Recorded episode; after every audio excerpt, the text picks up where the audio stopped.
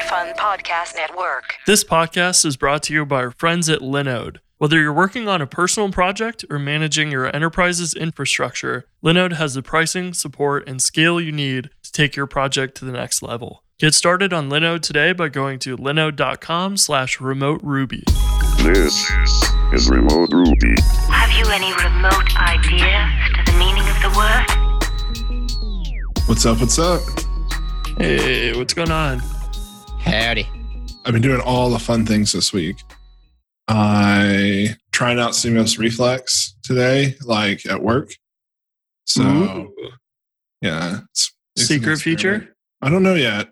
I just tried it on like switching between tabs on the same page without doing a page refresh. Just something we do that. Something to like slide it in and be like, what's up? Look how easy this was. And like, it's a really simple feature. So people are like, oh my gosh, that's so simple. We should just use that for everything. Uh, it's a little bit of trickery, but. Table filtering too is a good one. Oh yeah. Sorting and whatever for mm-hmm.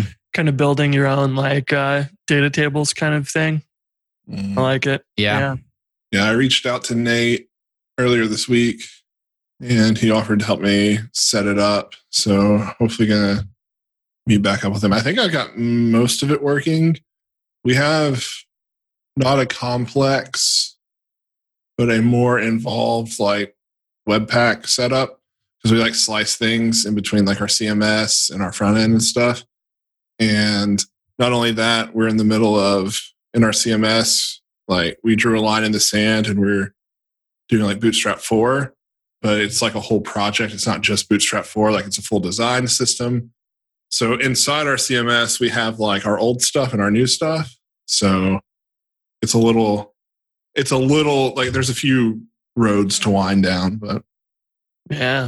Yeah. I need to reach out to Nate again, or I forgot to message him yesterday because I was redoing the Trello series with Stimulus Reflex, and yeah. boy, it's so easy for the like base examples, but then you know some of the trickery gets into how do you broadcast those changes out to other users. Yeah. Anyway, I will report back next week, and we can talk more in depth about how it goes, since we have uh, a guest with us today. Wait, wait, wait, wait, wait. Before before we before we introduce, I got I have one very important thing to say. If you among you Ruby developers are sleeping on Hatchbox, you are making a fool of yourself, because you are missing out on the lucky charms of of uh, deploying your apps. That's all I have to say. That's pretty funny. I liked waking up to that tweet of yours this morning. Oh my God, it was life-changing. I Well, the problem was is I saved so much time with Hatchbox that I started doing other stuff that, you know, always leads to Tailwind. So productivity lost. All right, sorry, that's it. Try Hatchbox. You're you're really missing out on, on the knees of the bee. I like it. Yeah, so our guest today is uh, Jared White, the author of Bridgetown Ruby. So you want to give yourself uh, an introduction, Jared? Sure. Yeah, thanks for having me. I'm actually just here to talk about Hatchbox. Let's do that. I'm so ready. I like it. uh, just a couple days ago, I started playing around with that, and I was like, wow, I should have done this ages ago. This is awesome. It's funny. Like, I've had kind of long last few months, like an idea of rewriting quite a bit of the underlying stuff, because originally it, it would deploy just to a single server, but then things get kind of infinitely more complex when you add multiple servers in the mix. Oh, and yeah. and I want to support, like, you know, it should be reasonable to deploy like P H P too, you know, deploy like a WordPress site along with your Rails app or whatever on the same server. So I just started working on some of the, you know, rewrite of the internals to maybe build version two that will be able to handle a lot of that better, and maybe get rid of some of the dependencies that are kind of a pain. It's like, you know, weird things like apparently Let's Encrypt doesn't maintain their Ubuntu packages anymore, which are still their recommended install. So it's strange. There's been a weird amount of things that I've learned about maintaining Rails servers that I don't particularly need to know, but I do know them now. So Yeah. Well, basically, you're doing all the hard work so I can dump all my homegrown shell scripts and just yeah. click a button. Pretty much. That's like the goal, you know, where it's like, it just shouldn't, you just shouldn't have to learn all these stupid nuances for every little thing. And so, you know, that's really good to hear because it's been, it's been a nightmare amount of work, but the end experience is like, I want to run migrations by default for you and all those things you kind of want from Heroku that they don't do out of the box and just give you a little bit nicer of an experience or whatever, or as best as I can on your own server. So kind of good to me. Hear. Don't yeah. don't don't bring up Heroku configuration. I I I, I will leave. It's you know I understand all the reasoning for their you know requirements these days because I'm like yeah there's not a great way to pull off a lot of these things unless you build it like Heroku does. But yeah, there are probably just going to be limitations of Hatchbox at some point. You know. Yeah, so that's good to hear. Anyways, you know. So anyway, uh, yeah, Bridgetown. So yeah, quick quick summary of who I am. Uh, I've been designing and building websites for what seems like forever now, actually. For a while, it was cool to be like, oh, I've been in this business a while, but now I just feel like an old guy. But yeah, basically like late nineties got into the the web in its early days. And and really, I was just putting websites up for myself or whatever I was doing at the time, bands and things. And then somebody came along and said, hey, that's cool. I, I need this website thing everyone's talking about. Can you make one for me? And how much do you charge? It's like, oh, uh, let me get back to you on that. So yeah, I just kind of fell into doing all that. And, you know, over time as I had to like make my way in the world and make a career, I realized that this is a good career to have. So I just went for it and, you know, shuffled through a bunch of different languages and technologies. And I think right around the time Rails two was starting to to get, you know, popular, two thousand seven, two thousand eight timeframe, I think. That's when when I heard really sucked through the P H P world at that time and looking for something different. And that's also, I was, you know, I, I mostly have contracted through this whole time. And one of my big client projects, they were all into Spring and Java Server Pages, I think is called, J S P and all this different stuff. And anyway, Ruby on Rails was a breath of fresh air. So I got into Rails and that really kind of led me to sort of more from thinking of myself as a web designer, quote unquote, to thinking of myself as a Rails developer. Did that for a number of years, but I've always had this sort of perspective of I, I like I like working on websites, like you know, marketing websites you could call them, you know, b- business websites and you know, sites uh, e-commerce and just different things that are public facing and and less about the the software side of it. But there's just there wasn't a good solution, in my opinion. Like in the Rails world directly, you know, the, the kind of C M Ss you've you've seen come and go over the years in Rails, like Refinery, for example, was you know okay, but it just it seemed like it was trying to you know do a copy of WordPress and not necessarily that great of a job of that. And just because it was Rails, I didn't feel confident, you know, recommending that to clients. Uh, and then I found Jekyll, and so this was like in twenty fifteen. And once I found Jekyll, I was just super thrilled because, you know, it's built in Ruby, uses things like the Liquid Template Engine, which I'd already been familiar with and really liked. You know, I liked having all the content in a Git repository, so everything's version controlled and, and you know, traceable by default in that way. So, so I just fell in love with it and then had to start thinking through, you know, how do I build around this technology so clients can still edit their content really easily? Because I don't want to tell them, go over here to Git, uh, GitHub and click the edit button and start typing text. so, so I ended up sort of essentially building the editor piece as, you know, custom Rails software. And, and that would just interface with uh, Jekyll repositories under the hood.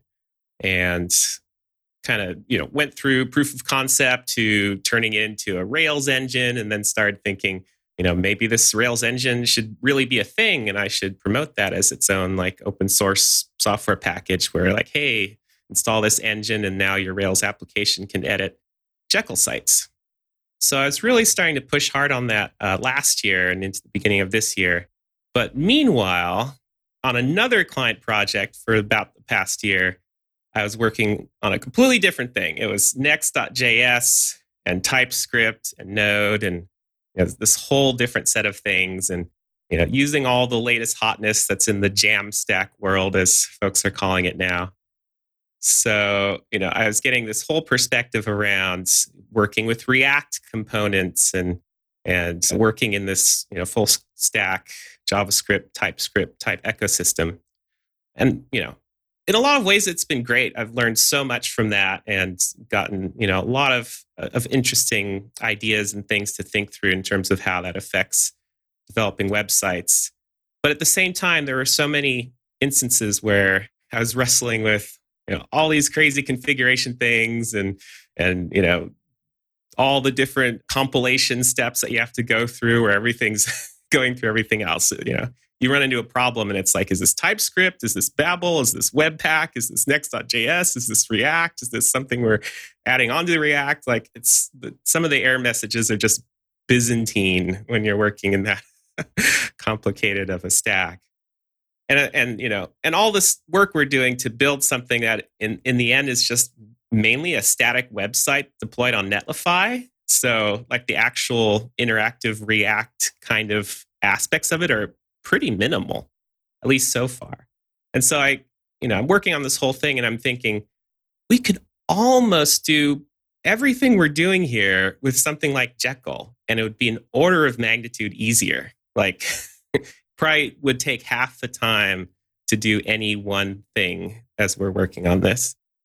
So, you know, so I kind of had that perspective and then was thinking, you know, in order to sort of come out with a with a statement, you know, along the lines of, hey, this stuff can be way easier with Jekyll. You should try that out.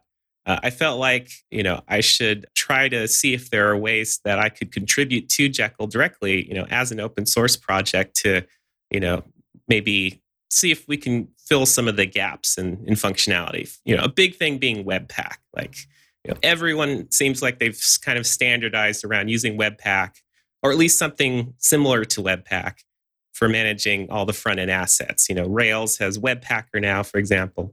So, so Jekyll has had, you know, this very aged kind of, you know, hey, we can compile some Sass files and some CoffeeScript, and that's pretty much it. And it's been there for years and no one's really touched it.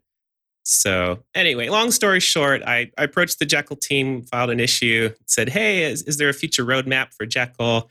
I think, you know, we could kind of do a short list of some really cool things and then really promote this, you know, as a as a solid Jamstack solution alongside all these other tools that are out there now, like Gatsby and Next and Eleventy and Hugo and all these other static site generators that are pretty well known now. And, you know, didn't get the response I was hoping for. You know, it was it was cordial, but the, the sort of consensus was, because Jekyll is so heavily tied in with GitHub Pages, you know, all the all the GitHub repositories, you know, if a, a website directly attached to that, it uses Jekyll under the hood. But well, uh, but GitHub Pages is set up a very specific way to work with Jekyll, and GitHub, you know, as a company, is just not interested in investing resources into changing or enhancing Jekyll that much at this point. So, you know, anything the community kind of wants to do to improve Jekyll basically should be done kind of outside of the project directly as like a, a third-party plugin or something. So I personally was kind of demoralized with that line of thinking. I mean, I understand it, but I wasn't particularly thrilled with it. So kind of went into a period of soul searching really just a couple months ago, thinking, you know, do do I need to just uh, give up my dreams of being a Rubyist here and go over to the, the dark side? Use something like Gatsby or Hugo or whatever. And, you know, started to go down that route in my investigations. But then uh, in a local uh, Ruby meetup, we have a Slack channel, and I was just kind of venting there, and somebody ventured forth, well, it is open source. You could always fork it. And I'd already kind of had that idea starting to percolate in the back of my brain. And I was like, no, no, no, no, no. Bad idea. Don't do it. Don't do it. Stop. Don't even think about it. But then hearing someone else say it back to me without me even venturing forth that notion, I was like, oh yeah, I could do that. Sure. It's crazy, but sure, why not? So just as an experiment, I basically, you know, download, downloaded Jekyll, renamed it to something else. It ended up being this new project, Bridgetown, and just started making improvements. And, you know, one thing led to another. And here we are, a fairly short amount of time later.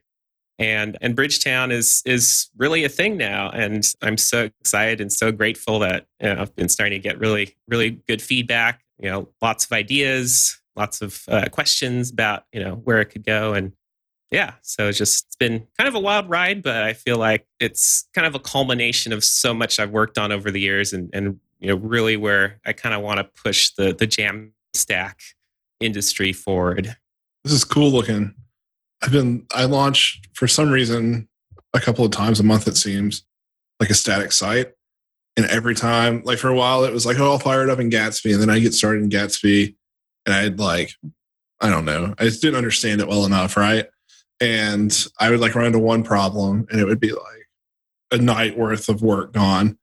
And so I always end up coming back to Jekyll, but my problem is using like certain things like Tailwind, which is very much like installed through Webpack usually. And like that was always a pain because I'm not very good at Webpack. And so I just use somebody's template that like shoves like Tailwind and Webpack into a Jekyll setup. And I have no idea how it works. Like it's just magic to me and I just use it. And so I think it's really cool that this exists with Webpack out of the box. Yeah. That's like my biggest pain point with static sites. And like this solves it. It's really cool. Jason, I didn't know that you and I were the exact same programmer. And if I had known that we were both spending all night trying to debug a super small JavaScript problem in Gatsby, we could have done it together. We could have. Because I've been there, done that, but I, I've never even used Jekyll. So I don't even think to eject. I just submit to the pane. I just add TypeScript to make it better. Always makes it better, right? Yeah, I. It's fun because I've used Jekyll a fair bit in the past. It's not been a whole lot, but like, you know, this is very much Jekyll with those little things that I was missing from Jekyll that I was always doing the same thing. Like, oh, let's see how we set up, you know, Webpack and Tailwind with Jekyll. I'll go find someone's repo and like copy files out of it and try and set up, set it up myself. So it's kind of awesome, you know, to have that out of the box. And then anyone who's familiar with that already is, you know, about writing your, your posts and putting them with the date and then the U R L and dot markdown or whatever. So it's like a very familiar environment if you've ever done that before. And I also love, you know, deploying stuff to Netlify because it's just stupid fast and easy. Oh, it's so great. Yeah. But yeah, so the defaults thing is, is I mean, so much of what I feel like is is kind of vital at this point with, with any static site generator, you know, making some kind of impact in the market is is to have a, not not just one set of defaults, but an easy way to have any number of different defaults. So, you know, taking a cue, for example, from Rails, you know, something like having a you know, the ability to to just stick a GitHub repo U R L at the end of, of the new command and have it start off with that as a starter template. So so that's that's not in Bridgetown now, but that's being worked on. And then, you know, just making like the out-of-the-box defaults a, a lot more just ready to go in some really important ways. Uh, Webpack is one of those ways. Another thing is like, you know, sort of the, the taxonomy type stuff, like I can't even begin to tell you how many people come into Jekyll forums or whatever and have a question like, hey, how do I create a page that lists all the categories for my posts and then have a category page that lists all the posts of that category? And, and you know, everyone sort of has their own take on how to do that. And there's like a whole bunch of different gems that all kind of do that, but in slightly different and incompatible ways. And I'm just like, why isn't this just part of the experience? Like this, this is basic stuff. I mean, there's, there's, you know, there's obviously a case to be made that, you know, you can't put everything into one project. You know, it's good to have different plugins and good to have, you know, things that are sort of nice to haves, not be in the core of the project. But, you know, I think things like pagination or archive pages for a blog, it's kind of core to any website experience. It just doesn't make sense to me to have to, to you know, go uh, farm that out to something else. So, so things like that I've been really trying to focus on at this early stage, and and then you know, kind of over time, looking ahead over the next few months, it gets maybe a little bit more experimental and and big sky thinking, but. At this point, it's it's you know most of the work has been just to make that out of the box default experience better. And I think this may be something I'll try and and contribute, but like you know, simple like a generate page or generate post, you know, command for anybody who's never done this before. Yeah, you can always create it, you know, by hand, but like a command to generate a post that just drops in the current date and whatever your title was hyphenated. Like those little things won't be much for you to maintain, but they'll make things easier for anybody new to use the tool. And like that is that was kind of the thing that like made Rails popular in the in the early days. Like just go build an app without having to deal with like, you know, setting up your entire C R U D and all the routes and you know your controllers and all that. You run Rails generate scaffold and you get all of these yeah, things. Yeah. You may have to change it, but like that's fine. You know, so yeah, I definitely think we could we could you know introduce more and more of those niceties. And you know, I never got into this, but back in the day, there was this uh, whole set of gems called Octopress that a lot of people liked. That was kind of oh, yeah. just added a bunch of stuff to Jekyll, but it was kind of all bundled together under this umbrella called Octopress. I remember um, that. Yeah, I think one of my friends used that for his site, and I remember looking into it, and then I was like, I don't think it's It like enough to convert my Jekyll site over to Octopress, but it, it was, was pretty like, opinionated. You kind of had to, you know, buy into the Octopress philosophy to make the most use of it. And then, you know, it kind of got abandoned over time for, I'm sure, entirely valid reasons. But it, it, I think it kind of meant that a lot of the people who otherwise might have wanted to contribute those things directly to Jekyll just didn't. And then, you know, here we are just kind of missing some of that side of things. Yeah, it's like the million different Linux distros and stuff where it's like difference of opinion and then it gets abandoned after a few months when they realize how hard it is to maintain and whatever. Yeah. You know, like I've built a couple static sites recently and went the route of like, do I look into Gatsby or something else? Because I don't really know the state of the world with Jekyll. Like, do the maintainers consider it kind of done and they're not going to be adding things like pagination and whatever that you probably want, you know? And so it's nice to have Bridgetown kind of saying, look, you know, this is, we're going to actually set a roadmap and like make a direction to go forward. And, you know, you're buying into this and, you know, it's, it's going to have a future, which is nice because I definitely questioned that with Jekyll, and I was like, my stuff's simple enough that I don't even need pagination or whatever, so I'll just use it. But if I was looking to do anything a bit more complex, I wasn't sure if that's what I wanted to do because I knew Gatsby is going to be supported for longer just with how popular it is. But, you know, it's it's important to kind of know that going into a project for, you know, if it's if you're going to have to maintain it for ten years or whatever, then yeah. you're going to want to know that the maintainer is going to continue working on it. Yeah, yeah. I mean, I think uh, the I mean the core team still working on Jekyll right now. You know, they're all super capable, and and you know the the actual activity on GitHub itself, you know, it has been pretty steady for a long time. But just it's just been a really slow release cycle, and the kind of things that get worked on are are very low level, sort of you know. you know, slightly make this class faster by, you know, changing this one line or something, and, you know, all important stuff. But it, it's, you know, I, I think, I think we're at a point now in the industry where the, you know, kind of like what we saw maybe, you know, in the Rails world a few years ago, where there was just such a massive influx of new people, you know, new talent, boot camps, all this kind of stuff around something else. And, you know, in, in, in the face of that, either, either give up, or you step it up, right? That's, you know, my take on it anyway. So it's like, hey, like there's so much inertia and and honestly, like big V C money in some cases. There's so much inertia now, so much momentum behind these new frameworks like Gatsby or Next.js or or even things like Hugo.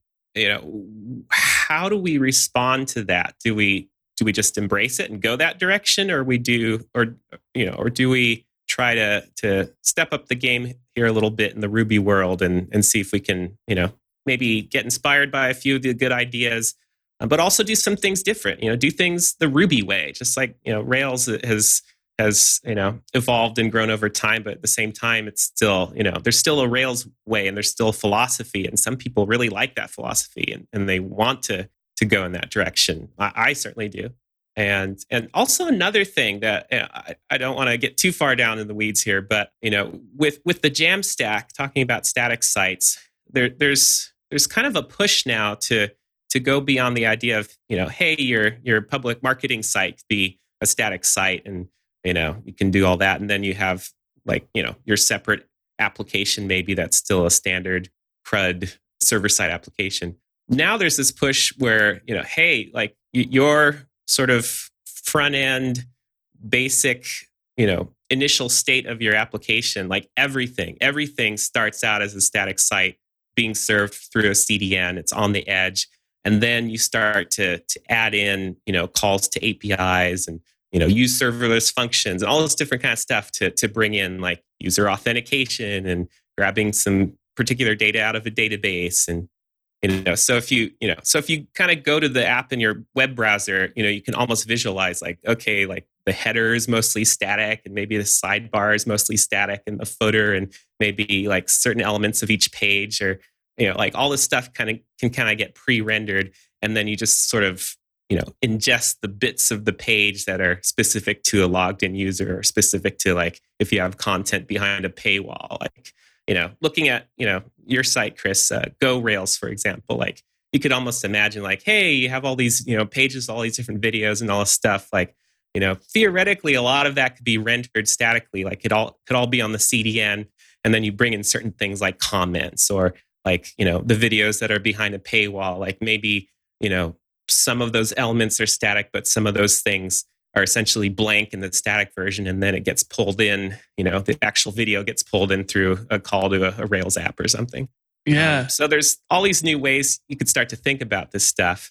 But the the challenge here, sort of almost an existential threat, you could say, you know, from, coming from a traditional Rails viewpoint is, you know, if you start to go down the road where, you know, you use something like Next or Gatsby to build this elaborate static front end, and Rails, you know, just kind of shrinks down to the role of just being an A P I, then the question becomes, well, why do we need this A P I to be something in this different language and this different technology? Let's just have one stack to rule them all, which is exactly what you see now with uh, uh, the new project, uh, Redwood dot J S. I don't know if you've all heard of that, but it's by it's headed up by Tom Preston-Werner, who, in a very bizarre twist, is actually the guy who invented Jekyll, yeah, as well as GitHub. That's uh, funny. You know, co-founder of GitHub. It's still so. An itch then that he's like trying to solve. Yeah, so there's now this this you know full stack, but also kind of Jamstack approach with Redwood J S, where the idea is to you know. cache and, and generate as much stuff, you know, up front as possible and push it out to the edge through a C D N, and then just kind of sprinkle in all the interactive bits with uh, React components and GraphQL and serverless functions and all, all these buzzwords, right? You know, I'm not here to debate if that's a good approach or not. All I know is that's not how I want to build web applications. Personally, it's just that's not an approach that interests me. Uh, I like Rails. I like what Rails can do. But at the same time, I think, you know, are there ways that we can take parts of what you do in a Rails app and bring them into the Jamstack and have sort of this hybrid approach? So that's kind of some some of the some of the blue sky thinking that I'm I'm sort of challenging myself with right now with Bridgetown, and hopefully hopefully in a few months, you know, some of those ideas can maybe get out for wider discussion.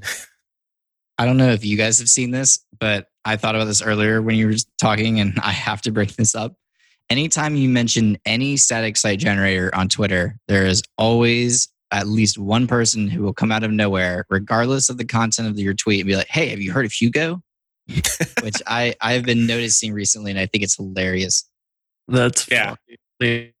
Is it a real person? not a bot? No, it's they're when they they're like watching. They're watching the keywords, man. And they, when they funny. see that see that keyword, they jump. Oh man, that's good. I see that more for Gatsby actually. And and the really? th- the thing that's really wild is if you go to Gatsby's documentation and browse around there a bit, there's actually a page that you can get to that's basically like how to evangelize everyone to use Gatsby. And here's how Gatsby will make your career awesome. And it's like this like really like kind of pushy marketing thing that like first time I saw it, I was like, what? Yeah, I mean, wow. But they're running. They're trying to run a company off of it, so you know, you, it, it makes sense that they're trying to do that. Yeah, oh, yeah I mean, I I totally expect to see that on like a you know like the commercial vendor site, but this was just in the open source tooling documentation. I'm looking at the Redwood site, and I'm just trying to understand. Like, I'm looking at there's a thing like it says how it's organized. And it's like GraphQL endpoints, custom functions, uh, chunks, and all this stuff. And I'm just wondering, like, do I just not have the same problems that like every other developer has? Because this just like this doesn't seem like it would solve the problems I currently work on very well. It seems like a just a lot of pieces everywhere. It kind of feels like a lot of these are, you know, they're pulling data from somewhere else and trying to generate a static site from it. So I guess maybe their goal is to allow non-developers to create content that gets published into, you know, their static site or something. I, I haven't quite figured out what the use case is for some of that stuff, but I, I've noticed that that there's quite a bit of like pull in stuff from all these different sources and generate a static site from it. So maybe there's something there, but I haven't had that need personally now. See, I've thought about on Field Help making it like trying to make it to where when people save like help desk articles, that it actually like were to generate their marketing site as a static site. Like it's not necessarily the thing I need. I just want to do it uh, for the challenge. But even then, like I don't know if if these are all the like hoops I have to go through. Yeah, or is it like you know if you do aggressive fragment caching on that stuff, like is it really going to be that much better for you, right? You know, or page caching really, because you won't necessarily need the user to be signed in or anything for some of those things. Yeah, yeah. it it is interesting with because uh user base and what Derek Reamer was working on, and you know there's some service bot and some other like payments tools, and then It it was a big popular thing for a while, and it's not anymore, but like hosted comments somewhere else that you just drop in JavaScript for. Like Disqus went downhill. I'm sure it was like funding and related things because I think they were a funded startup or whatever. But like there's so many things these days that you can just drop into a static site that, yeah, like you were saying, Jared, you could easily build Uh, GoRails, for example, you know, with a static site, and then just have some sort of I D that gets, you know, the the Wistia video added or whatever, the the private video, whenever the user signed in or whatever as a, a paying customer. It's kind of fascinating that you like you really could do that. I don't. It doesn't feel like a valid option for some reason, but you absolutely could do that. I, like just because I'm a Rails developer so much. I don't feel like I want to go that route, or or I worry maybe about, you know, if I want to add other features, then I'll have to, you know, not have it a static site or something. But it is interesting. You know, there's yeah. a lot of a lot of potential there now that there wasn't back when Jekyll started and stuff. It's like the the mental, like wrapping my head around it sounds interesting. Like it sounds like a fun challenge. It just doesn't sound practical for me.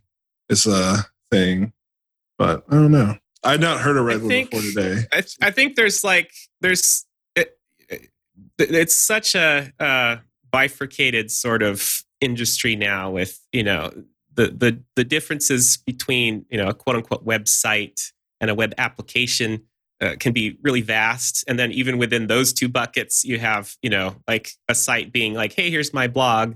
And then a site being, you know, like the front page of Amazon dot com, right?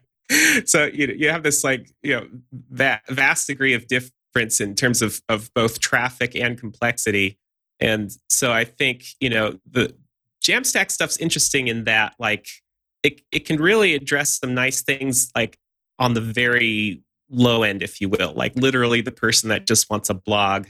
Like it can be so great for that from a developer experience standpoint. Like just you know if I even think now of like what I would have to do just to you know, get WordPress set up on my computer and get everything set up in the database, and then figure out how to transfer the database to a remote server. And you know, just, just for a blog, like there's so much overhead there, right? But then at the same time, you have a lot of companies and, and hosting services, you know, Netlify among them, pushing Jamstack stuff for cases where it's like, you know, really high visibility, high traffic properties where You know, you you have to have as much stuff cached through a C D N as possible because you just have millions of people going through your, your pages, you know, like every single day. So it can solve problems at scale, like, you know, coming from that perspective.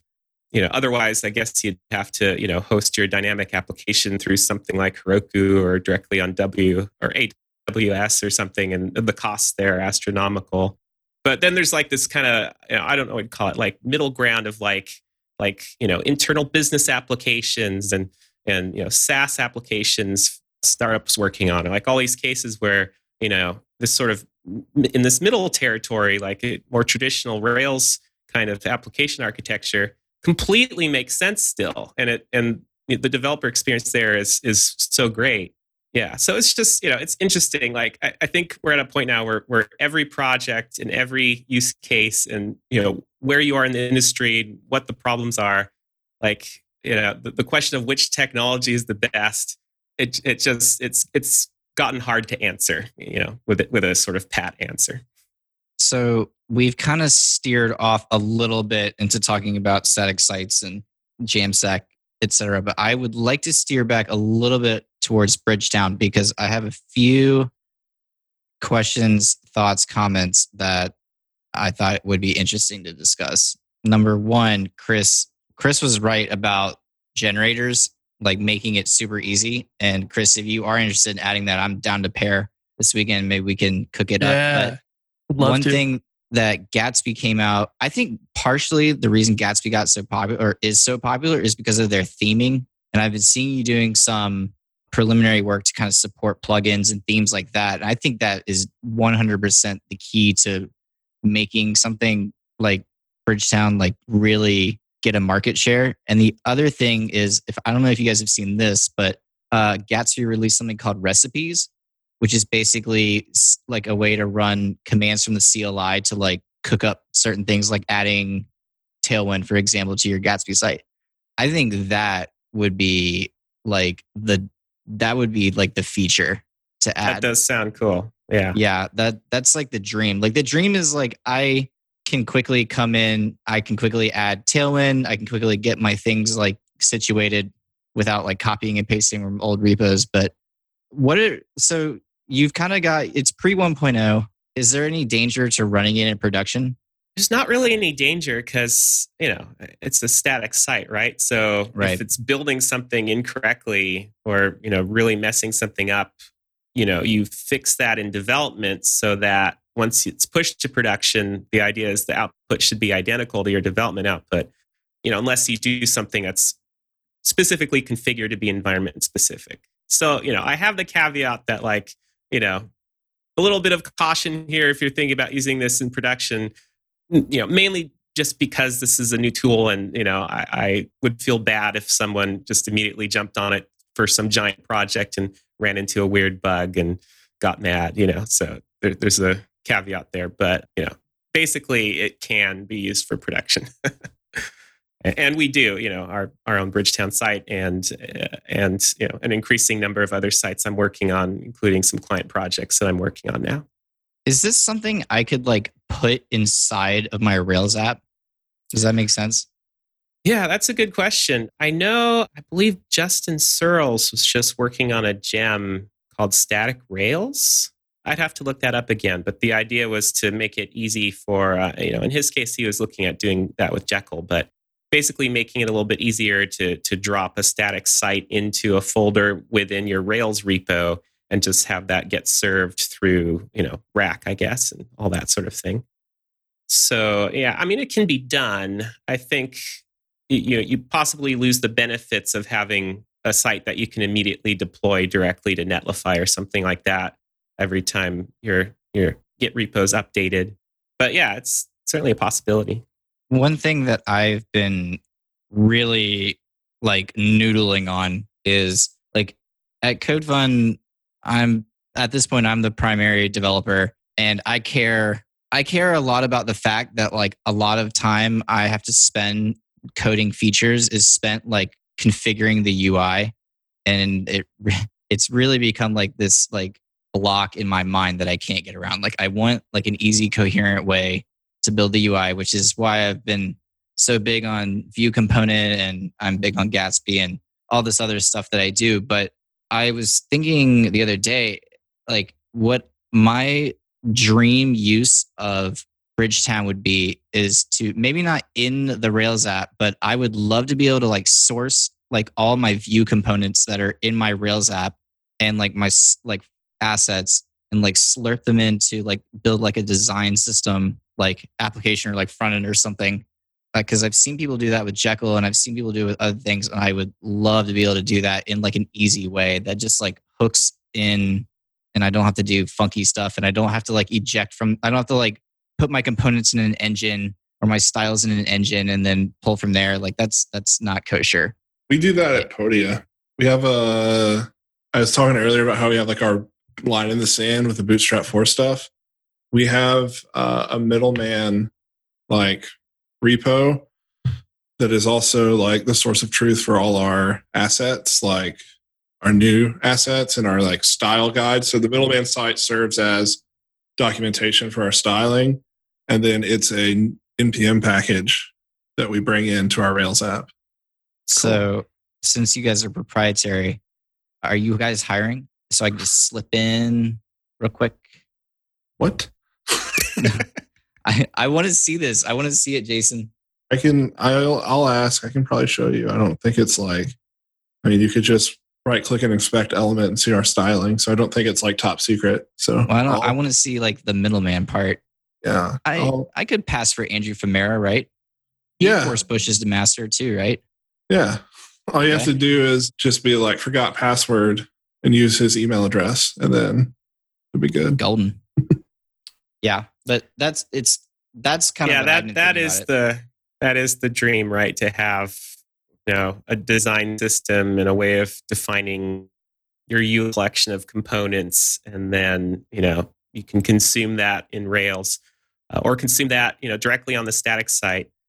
Yeah, I think the challenge today, of course, is you know you mentioned the, the Vue Components project specifically, uh, and I'm a huge fan of that as well. As I think that adds a lot to the Rails ecosystem. But it's, you know, it's right now it's completely dependent on Rails in particular, and, and also the template engine of Rails with E R B or Slim or whatever. So, so that's a challenge. Uh, we are trying to cook up something kind of cool though with, you know, the, with the Liquid Template Engine that Bridgetown uses. We're working on this thing we're calling Liquid Components, where it basically kind of goes beyond just simple partials and into a territory where you know, you can have a component with metadata that says, you know, hey, this component takes these variables and in these formats, and here's, you know, here's the name, here's the description, you know, here's some previews for how to configure these different options for the component. And then essentially what you get is, you know, this kind of storybook.js kind of approach where you have this design system that you can look at and say, okay, here's how to use the button component. Here's how you use the card component. Here's how you use, you know, pagination previous to next buttons. And, you know, you can set up all these things and have this sort of source of truth documentation and, and you know, ways of, of using these things. So that's that's under active development right now. It doesn't solve your problem, Andrew, because you can't use those in a Rails app directly. But, you know, hopefully over time, as as folks with entirely too much time on their hands late in the evening uh, put their heads together to solve this, it'll, it'll happen somehow. I was gonna I want that. I was going to ask you, since since like these are all static sites, is this something where you might go and, you know, make the call of like having Turbolinks on by default, because it would, you know, it wouldn't hurt anything really, and you would be able to just get quicker page views? And I was curious if you were using something like that on the the doc site, because it looks like the content's loading in the in the center a bit, you know, instead of just a static page load.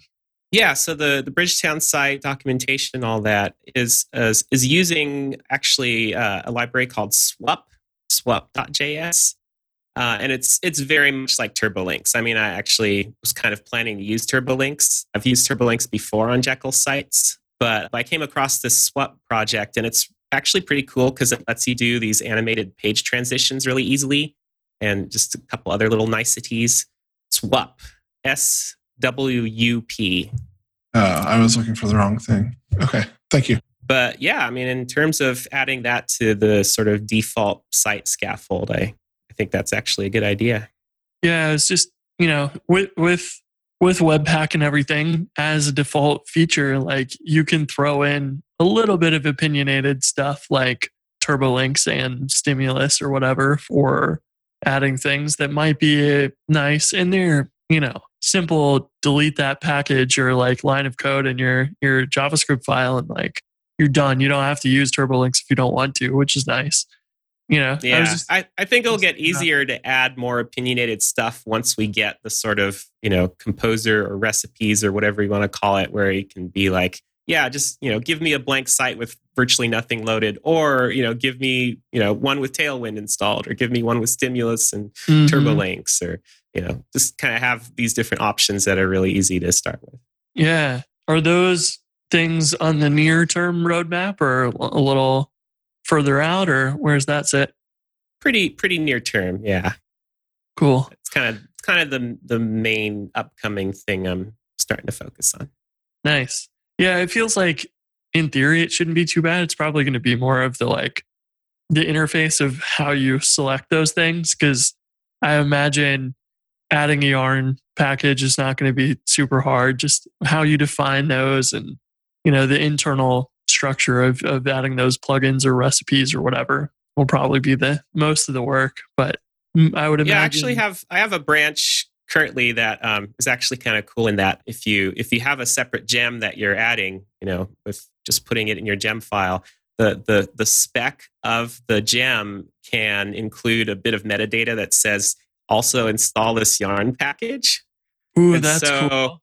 So when one so when basically any time that gem shows up, you know, using Bundler or is updated in some fashion, uh, Bridgetown will inspect that metadata and say, oh, look, we need to check if this package is installed from the N P M registry. And it just uses Yarn to install that, which is pretty sweet. So I think, you know, get, figuring out, you know, the interface for the command line to, you know, find and install things in the first place, you know, we got to work on that. But the, the actual mechanism of getting, you know, Ruby and N P M to play nice with each other is actually kind of Kind of getting there now, which is exciting. Yeah, that's super cool. I like that idea a lot, because I don't know how many times that I've gone through my app and like run bundle update and then forgot to update the like the the node modules or whatever for the equivalent version, and then they're out of sync. And it would be super awesome to have those linked together somehow, especially if it's like Stimulus Reflex or, you know, a gem like that that has both JavaScript and a Ruby portion.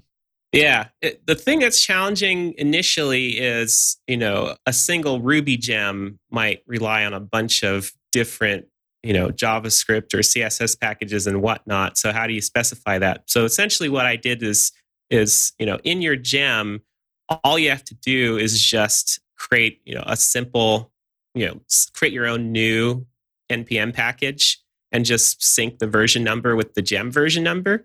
And then that package, you know, like all, literally all it could do is just say, I have a bunch of dependencies. So you could have, you know, Tailwind and Stimulus and all these other things just as dependencies, and the package itself virtually doesn't do anything. And then publish that. And then that one package is considered the, the one dependency for the gem. and then and then everything just comes through. So, you know, it's a tiny bit of boi- boilerplate if you're the author of the gem, but that means that, you know, you can just define all the dependencies that you need to define through your package.json, and and then and it'll just all roll right into Bridgetown, which is pretty neat. Yeah. Well, Stimulus Reflex is a gem that is also has JavaScript, like its own JavaScript package, similar to how Active Storage and Action Text are. But it is not a wildly, I don't see a lot of people doing it. And it is not easy to kind of get the best of both worlds. Like we hit something just last night where Ruby or Bundler wanted the version number to be a certain way and Yarn wanted it a certain way. And Nate's been pulling his hair out with like trying to like work inside of the repo the best way and like releasing. And I, I will say this, if you are maintaining a gem like that, where there is a JavaScript package and a Ruby gem, the Rails release command on the main Rails repo probably has all the pieces you need, because I am hardcore swiping that, because they basically have a way for you to like bump both, but also make sure the version numbers are the right way for Node and the right way for Bundler. Oh, so that sounds cool. Yeah. Yeah. I was, I wasn't, uh, I wasn't uh, sure how to do it in an automated way. And I was just like, oh, just make sure, you know, re- you remember to update the version number, but that's always a bad idea, right? So it'd yeah. be great to automate that. The There's also what we do in Stimulus Reflex is there's a gem post install command off that hangs off a gem or it hangs off a gem specification in your gem spec file, and it literally will just post like a message after the gem is finished installing. And we base whenever you install a new version of Stimulus Reflex, we basically emit a reminder that you need to update the N P M package as well. And it's the same for the N P M package. When you update that, we let you know, like, hey, just make sure you updated the gem as well. Okay. Yeah, that's like that the best good. we can do. Cool. So we've been going for a little bit. Jason, Chris, you guys have anything you want to touch on? No, uh, I think that... Yeah. Oh, there you are. Yeah, I don't think anything. Uh, I just need to, to go play with this. And like, it seems like it will be a good alternative to, because at some point I need to redo my personal site and I want to use Tailwind for it.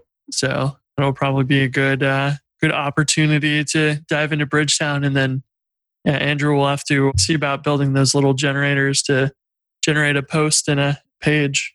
Yeah, I'm down. I also would be remiss. I checked out Bridgetown the other day just in preparation for this podcast, and the first thing I was like, all right, I want Tailwind, because I always want Tailwind.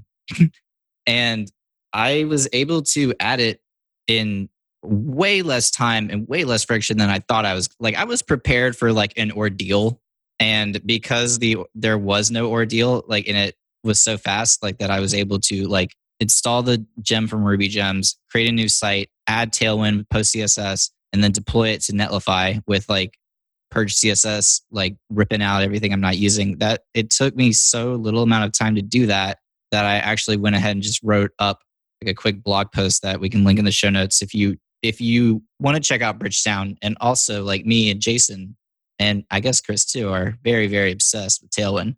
Yeah. I'm excited to give this a whirl uh, because this is like I mentioned earlier, like the perfect use case for me of like, I just need to build something. I want a little bit of modern JavaScript asset tooling because I've gotten used to that with Rails. So this is perfect. I'm excited to try it.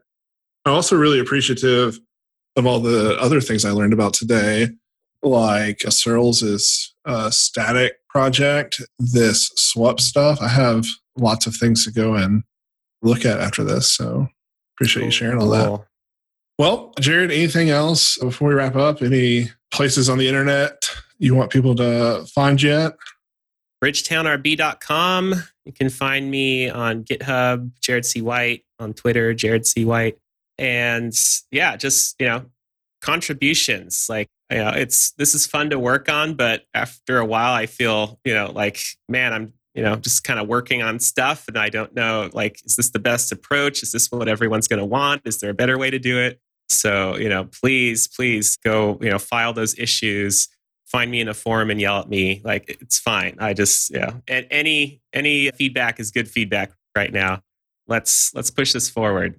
Is that the best way for people to contribute to the project right now? Like, in terms of just like your average user who may not want to like actually dive in and like add features themselves, but want to support you and support the project? So community dot bridgetown r b dot com is a discourse, Disqus. One of those two. I always get confused. It's a it's a forum there. So uh, yeah, if you're if you're less technically inclined and just have a question or a comment, that's a pretty easy way to get started. Cool. Well, thanks for joining us today. Yeah, thanks for thanks for coming on. Oh, my pleasure. Thank you so much for having me. All right, and I will talk to the rest of y'all next week. All right. See ya. Later. This podcast is brought to you by our friends at Linode. With eleven data centers worldwide, including their newest data center in Sydney, Australia, enterprise-grade hardware, S three compatible storage option, and their next-generation network, Linode delivers the performance you expect at a price that you don't. Get started on Linode today by going to linode dot com forward slash remote ruby.